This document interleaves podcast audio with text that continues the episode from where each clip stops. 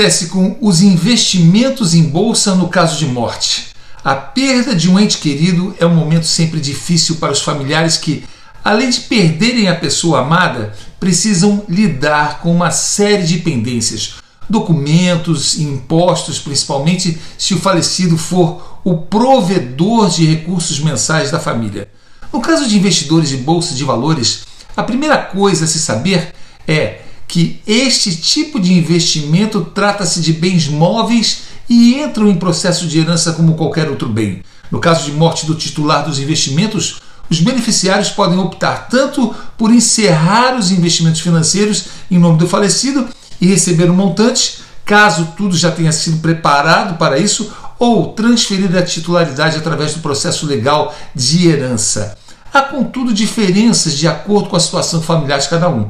Existem investidores que já deixam a herança ou o processo de sucessão totalmente resolvido em vida. Mas existem também experiências muito ruins em família, onde uma herança pode ficar anos em litígio por desentendimento entre herdeiros e muitas vezes se perder esse patrimônio com o tempo. Investidores que sejam pessoas bem resolvidas deixam suas heranças muito bem arrumadas para seus herdeiros, sem a necessidade de espólio nem herança. Algo muito desagradável que custa caro, porque advogados de sucessão costumam cobrar honorários altos e muitas vezes cobram um bom percentual do que os herdeiros têm a receber. Pessoas ricas em todos os sentidos, seja financeiramente ou mental ou espiritualmente, deixam a sucessão para os herdeiros já toda definida. Se você ama sua família, deixe tudo arrumado em vida. Teoricamente, se as coisas não estão resolvidas antes, vai tudo para o chamado espólio. Sucessão é chamado o ato jurídico da passagem dos bens aos herdeiros via justiça. Existe também o testamento. Enfim, cada família tem um caso diferente. O ideal é consultar um advogado de sucessões ainda em vida para ver o que seja mais aconselhável para o seu caso. O fato é que herança de investimento em bolsa é bem móvel e entra em inventário como qualquer outro bem. O ideal é ensinar toda a sua família a investir e cada um já ter as suas próprias contas de investimentos pessoais. No trâmite jurídico normal, uma herança deve começar com a abertura de um inventário, que precisa ser feita em até 60 dias após a data do óbito, sob pena de multa, para análise da partilha dos bens para os herdeiros. Nessa etapa, o inventariante, a pessoa responsável pelo inventário, deverá entrar em contato com os bancos, corretores, entidades de previdência complementar, seguradoras e demais instituições financeiras nas quais o falecido tenha tido contas ou investimentos para reportar o óbito. Pelo fato de os dados financeiros serem sigilosos, são exigidos documentos como a certidão de óbito, o termo de inventariante, que diz que a pessoa escolhida é a responsável pelo espólio, para comprovar a realização do inventário, para que sejam levantados os extratos bancários em cada instituição.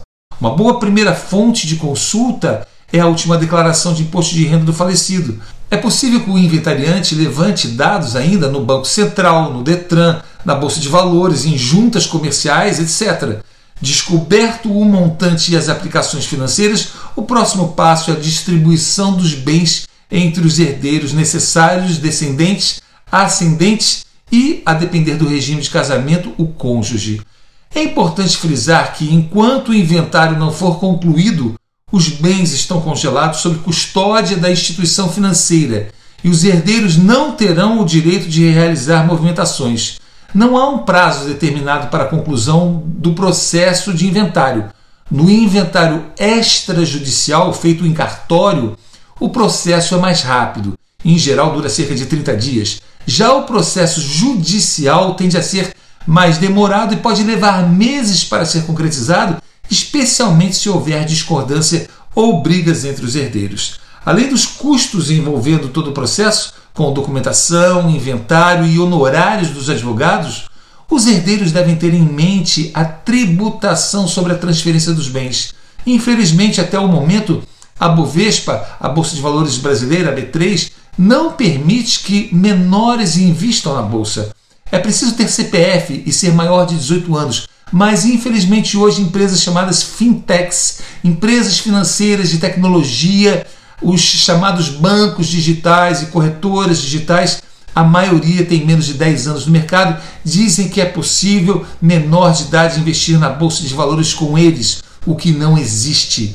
Na verdade, eles ficam com o dinheiro do menor e dizem que investem na bolsa. Pode até ser, mas o fato é que, além de você não ter a garantia do seu dinheiro estar lá, investidores experientes, além de buscarem por boas empresas para investir em ações, também buscam boas instituições financeiras para intermediarem seus investimentos na bolsa, como bancos sólidos e suas corretoras próprias que levam o nome do banco forte. Considere banco forte aqueles mais conhecidos e antigos e somente use as corretoras próprias deles.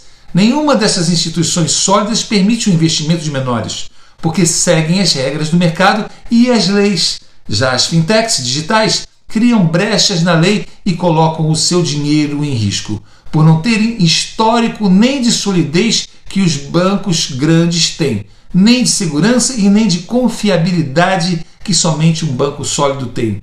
Quer deixar herança em ações para seus herdeiros? Invista primeiro em você, através de uma instituição confiável, e quando seus filhos forem maiores, transfira suas ações para eles. Se receia acontecer algo com você, faça um testamento, deixe senhas de acesso às suas contas com sua esposa, tenha contas conjuntas com ela e também com seus filhos menores. Se algo acontecer, tudo já está automaticamente no nome deles. E quando completarem a maioridade, terão acesso aos investimentos. No mais, espero que você viva muitos anos para ver seus filhos e netos crescerem e preocupe-se com sucessão. Bons investidores deixam patrimônio para suas descendências. Se você está gostando das dicas desse canal, inscreva-se e ative a campainha para ser avisado sempre que postarmos um novo vídeo. Eu sou Marcelo Veiga do Como Enriquecer. Espero te ver de novo e Deus abençoe vocês.